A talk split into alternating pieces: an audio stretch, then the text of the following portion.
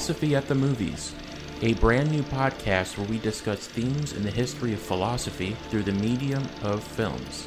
I'm Alex Baker, and joining me as always, Sean Baker. And today's topic is the 1996 film Extreme Measures.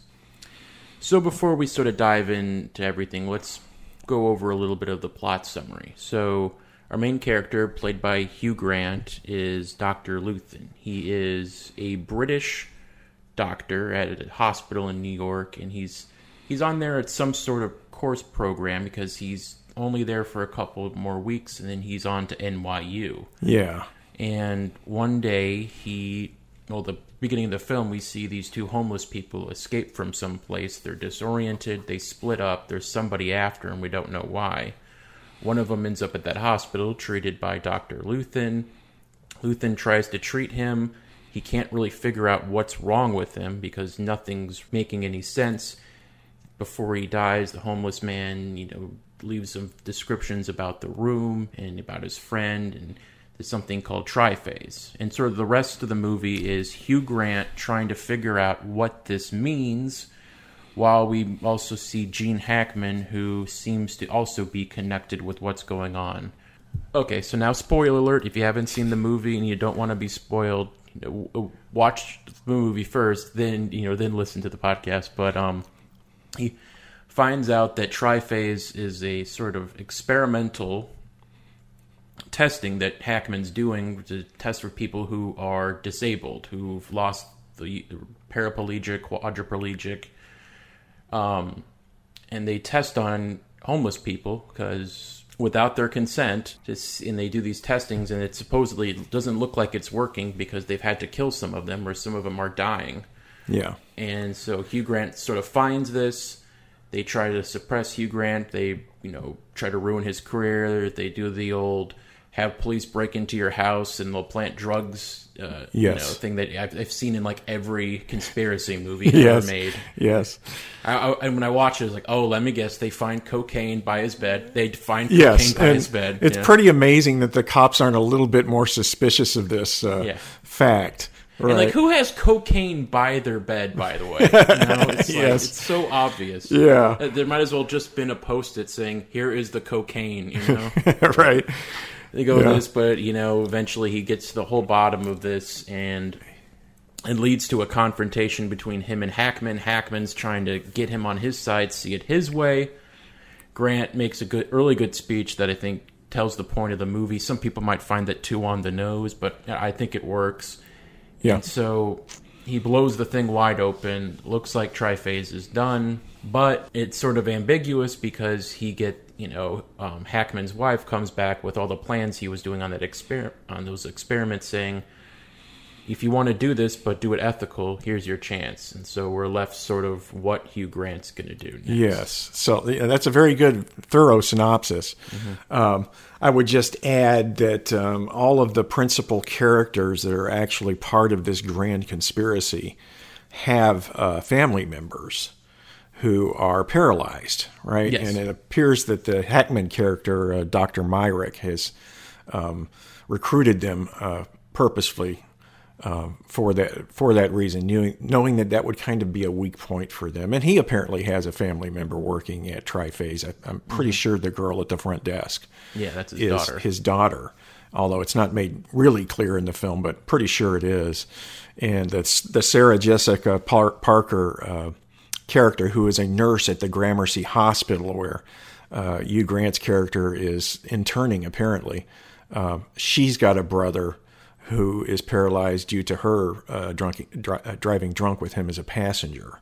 So they all have these motivations to take part in this research, and apparently, what it is, it's, it's attempt it's attempting to uh, create uh, some kind of witch's brew of human growth hormone and other things that will allow uh, damaged nerves to regrow and reconnect, which nerves do naturally to some extent. But if you have a severe enough um, injury, um, they they can't repair themselves. So that's the hope. And um, what's kind of interesting about the uh, opening one of the earlier opening scenes is uh, this Myrick is very well admired. You can tell, and the Hugh Grant character uh, meets him, and he's kind of t- uh, uh, in awe of the man. He's got a reputation, uh, and there's also a scene where Dr. Myrick is is uh, at a party at his house, and somebody's watching television, and there's a sh- short story about the same kind of research being done on mice. Yes. And you kind of get a major hint by the way he responds to it. It's almost like he's looking at like looking at it and going, "Oh, how quaint, how primitive, how cute," and he's thinking, uh, as he mentions later in the film, that uh, animal research isn't going to cut it for humans because unfortunately each species has very specific species specific uh, chemicals, growth hormones, or something mm-hmm. like that that makes it impossible to rely on animal testing for, for purposes of humans. So he has made this decision uh, to uh, kind of go underground and have this uh, facility of his called Triphase. And he has purposefully uh, uh, chosen his subjects uh, in such a way as they have minimal contact with the outside world. he interv- we see him interview somebody, ask him if he's got any uh, relatives, relatives, yeah. and uh, acting concerned and writing things down. And per- clearly, the purpose there is to make sure this guy is relatively insulated, as it were, from discovery. Um, so he's made a a decision here that uh, obvi- is obviously ethically charged and also obviously ethically wrong. Yes. Um, uh, and kind of what I like about the film. I mean, it's not the greatest film in the world, right? Um, but what I do like about it is it, it's it's kind of a uh, almost a textbook example of a textbook example of a philosophical thought experiment uh, that you might use to put some pressure on um, uh, the utilitarian uh, point of view. Utilitarian uh, uh, theory in ethics is one that essentially says the right act in any given situation for you to do is the one that ends up generating the greatest amount of benefits for the greatest number of people. And clearly, he thinks he's doing that. He is sacrificing a few, probably somewhere between 20 and 50 uh, healthy, although uh, uh in some cases drug addled mm-hmm. um, men uh, doing this research, uh, and he, he hopes that it would have payoffs not only for these individuals we see throughout the movie who are related to people at the facility, um, but for humanity as a whole. He talks about, I think he says, I potentially we can save thousands and thousands, millions yeah. of lives. Um, so he's made that uh, utilitarian calculus there. Thinks that's worth it, and it's um, uh, it's uh, of such import that it's not necessary to get the uh, consent of these guys. Yeah, and reading, I was doing some research on the film, and Ebert, Roger Ebert, wrote a review for it. And he, in his review, he was talking about how one day he was listening to the Howard Stern show, and the the topic was animal testing. You know, doing testing on animals for for drugs and one woman called in. She's she was a cat owner, and she said, you know, as someone who loves cats, I couldn't imagine anybody taking animals and doing something like that. I, I would not, I would never allow that. And then Howard Stern says, "Do you have any children?" And she says, "No." He says, well, "This is kind of Howard Stern his, but he says, well, one day I hope you have a child, and that child becomes." Seriously ill, and the only way that child can be saved is by sacrificing your cat. And then you will know why we need to do stuff like this.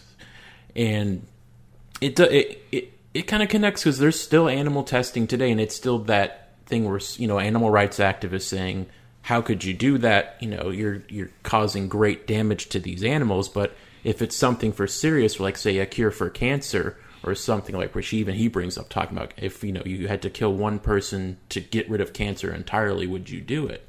Yes. And it goes comes down to that like yeah maybe what's being done to these animals isn't bad but if it's done like you said this if it saves thousands of people if it gets rid of a horrible deadly disease that kills so many is that still good? Yes um, And what I uh, the feature of the film I particularly like is, and I don't know if this is scientifically accurate or not, but it, it says that uh, you know those animal trials will only take you so far, and uh, he says the only way I could conclusively test this uh, uh possible treatment I have is on human subjects before we could actually go, you know, as it were, public with it and, and offer this as a sort of a treatment at hospitals. We we actually have a moral obligation, he, he says, in effect, to treat uh, to uh, test it on human subjects first because of the unique chemistry of the human being that can only be uh, replicated in living human beings, right? Yeah. So uh, there's you're right. There's a, a, parallelism here between the debate on animal uh, testing and, and, medical research and this film. Um, and you know, you've seen a movement uh, in, in, recent uh, years away from, as much as possible, using animals and animal testing, and uh, uh, also very importantly, um, training of surgeons uh, but the substitutes that they typically use, especially for that latter uh, purpose, training of surgeons, uh, the non living substitutes, kind of like uh, very sophisticated dummies with goo and stuff in them and uh, anatomically correct parts inside that you can actually cut and sew and so forth. Even as sophisticated as a lot of that is, you will hear a lot of doctors and uh, schools say there is still no substitute for uh, for sur- surgery on actual living things. And I don't remember the exact place I saw this, but it's particularly acute. Um, the the the necessity of using living things for that kind of uh, rehearsal is particularly acute in combat surgery. And uh, there are schools of combat surgery that use pigs, and they use live pigs, and they will injure them and have people practice on them in the field as if it was a battle situation. And they say there's just no substitute for that. And it would, in fact, it'd be irresponsible to train on anything other than that uh, for uh, medics and then throw them into combat, and they are mm, either through inexperience or just shock incapable of um, treating the human beings, the soldiers that have been injured. So, yeah, they're not pigs, but pigs are damn closer to that than these very sophisticated dummies. So, you need both.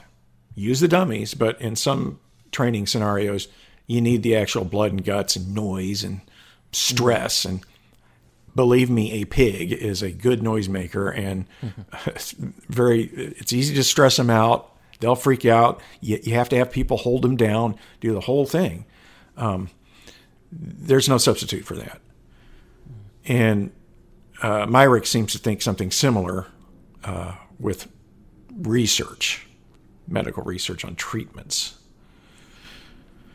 And looking at you know the movie because uh, one of the things I said is this a black and white issue or is it gray? I feel it's pretty black and white because what he is doing is he is taking these men without their consent. They have no they have no idea what exactly it is they're being signed up for, mm-hmm. and you know, and if he has no qualms if that if they die, well, they're just, you know, they, they did it for a noble cause. And if somebody is, uh, you know, part of it, but they want to back out or they feel, they know about it, want to feel uncomfortable, like Dr. Luthan, he mm-hmm. has no qualms about either ruining his career or going to the full extreme measure and killing him. But one of the things that, you know, he has this conversation with Hugh Grant at the end. He says, well, you're not God. You did not give these men, men a choice. You killed and tortured them this is clearly wrong. One of the things I was thinking, say he gets their consent, say he has people sign up for this, tells them exactly what it's about, and he says, you know, he f- properly informs him, like, mm-hmm. you may die from this. This could cause serious health issues. Are you okay with this? They say, I'm okay with this. If that happens, does everything else that happens make it okay. As long as he gets their consent or even if he gets their consent because of the damage it could do to them is it still wrong? Yeah and and this is actually uh, that's a great question. And scenarios like this film are actually real ones are actually the reason that consent now is very much uh, front and center when you are doing any kind of medical research or treatment, or as in this uh, case, kind of a combination of the two. Um, if you had fully informed consent from people that had been previously injured um, by uh, car accidents or something like that, I think you could get clearance from uh, the appropriate um, uh, regulatory uh, entities that have been created to go ahead and do that kind of a uh, uh, experiment. On, on the other hand, as we see in the film, uh, he's not taking people that have been previously injured and doing research on them. Uh, no. no. he's kidnapping these these guys and uh, uh, surgically going into their spines, right, and and severing nerves at specific areas, uh, and then doing his research and seeing how well the nerve regrowth occurs. You would never get that in today's world. You would never get that uh, that kind of a, a research um, project approved even if you were able to get consent exactly. of would be subjects. Not a chance. Part of that is, has, is a historical thing. Um, during, as you know, during World War II, um, Nazi Germany did a lot of uh, uh, human medical experimentation, right, for purposes of Joseph Mengele. Yeah, Mengele and some other people did it for purposes for basically military personnel protecting military personnel of their own. So, for instance, some of the horrible things they did. There's just a few. Uh, or, there's a lot, but just one that sticks out to, in my mind right now is they did frostbite experiments. They would take um, people from Auschwitz and other concentration camps and basically just put them out in the cold until um, they their limbs froze solid. Right? They they obviously would give them no painkillers, and then they would uh, re- research what would happen to those arms as they defrosted and so forth. Over in the other theater of that war, um, the Pacific Theater, the Japanese had something like that going with their version of Joseph Mengele, uh, Dr. Shiro Ishii, and he ran a, a, a large network, uh, uh primarily in China in Manchuria, uh, one one of which was a, a, huge complex Unit 731, and they did that kind of experimentation. They even did some uh, experimentation, um, purposefully infecting people with diseases to see how the disease, the course of the disease would run. Horrible things. Mm-hmm. Um, so that was going on during World War II, that war on a truly massive scale in those two theaters. Now, that's not the only historical precedent, though. Uh, this kind of thing on a less uh, uh, egregious scale was going on in uh, Europe and in the United States as well. From 1932 to 1972, the uh, uh, government here in this country sponsored a study of the long term effects of syphilis. Uh, it's called the Tuskegee experiment. They actually did this in cooperation with Tuskegee University and uh, uh, active cooperation of doctors at that university and a nurse at that university, uh, two of which were uh, black Americans. And they did this with black males. Um, they would recruit from a population of people that already had syphilis, claim that they were going to be giving them treatments, when in fact they really wouldn't give them treatments. For instance, when penicillin finally showed up, they they would purposely avoid giving these guys penicillin, uh, and they would get uh, consent.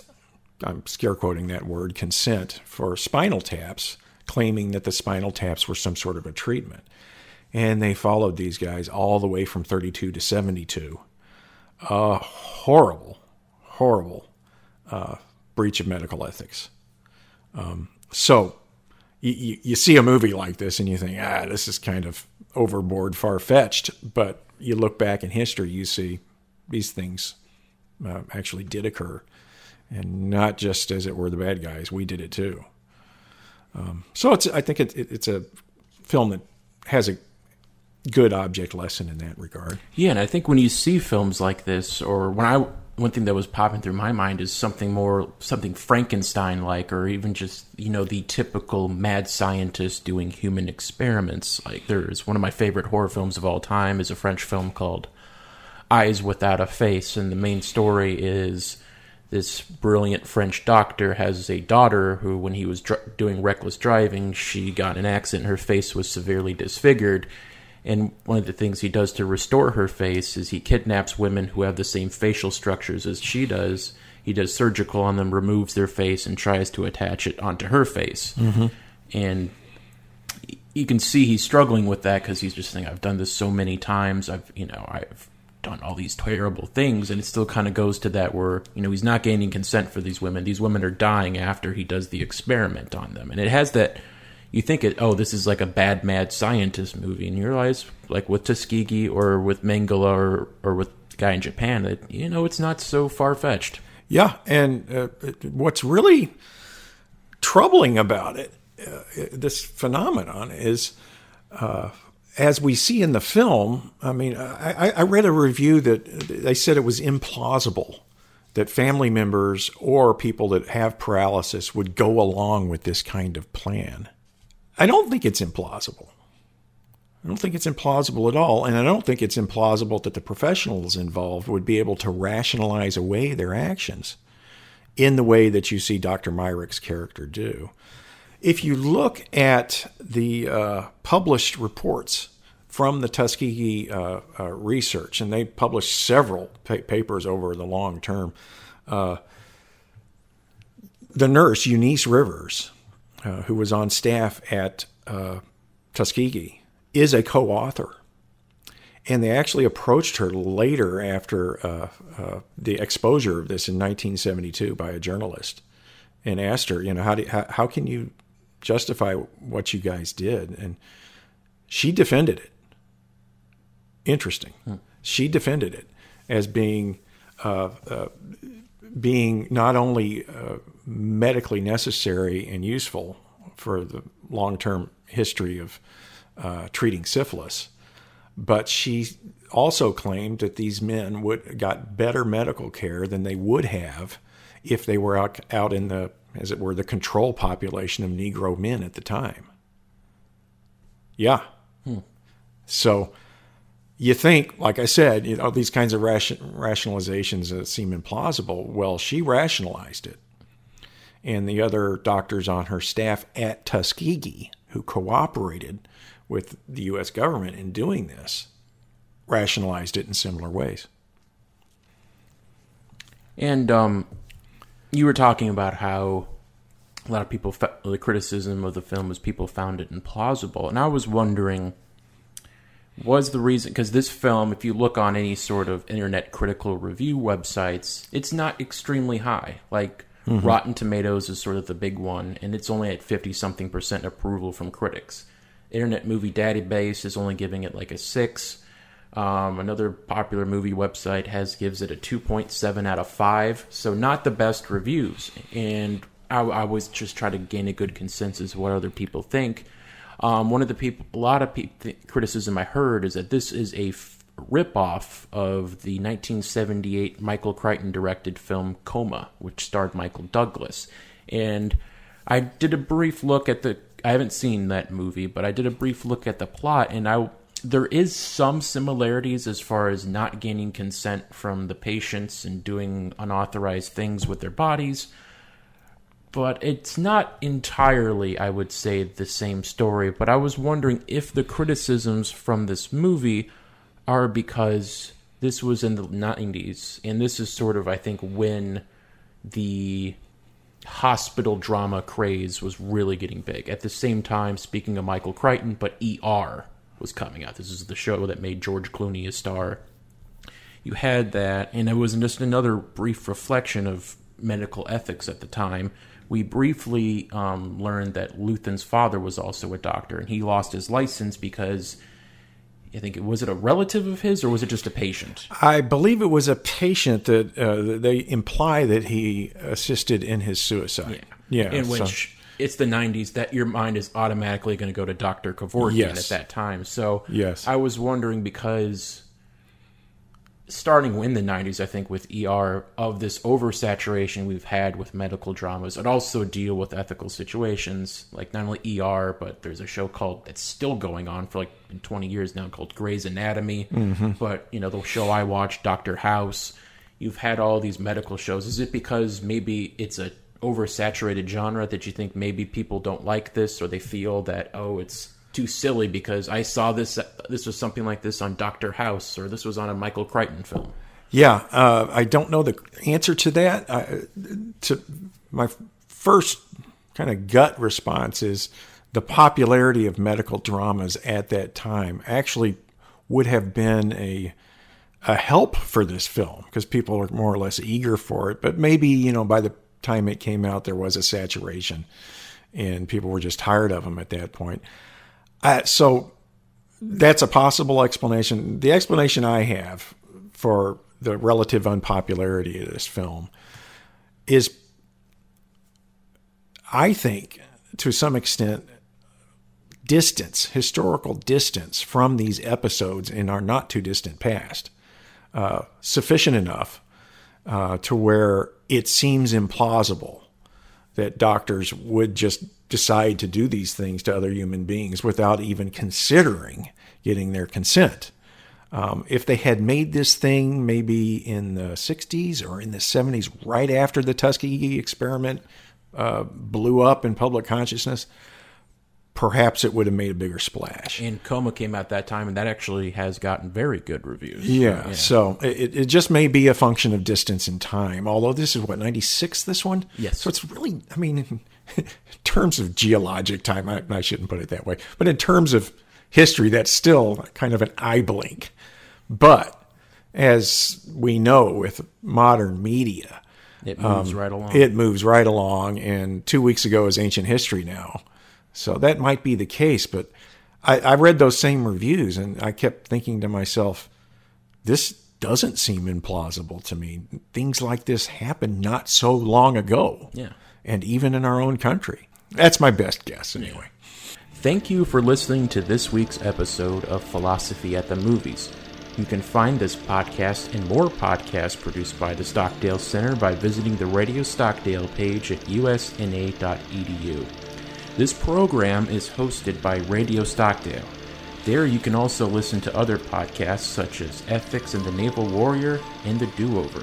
If you like this podcast, you might be interested in my other podcast, Real Sounds, where each episode I dedicate the classic movie soundtracks. That can be found at thesoundofcinema.podomatic.com. So until next time, I'm Alex Baker, And I'm Sean Baker. saying so long and be sure to catch us next time on Philosophy at the Movies.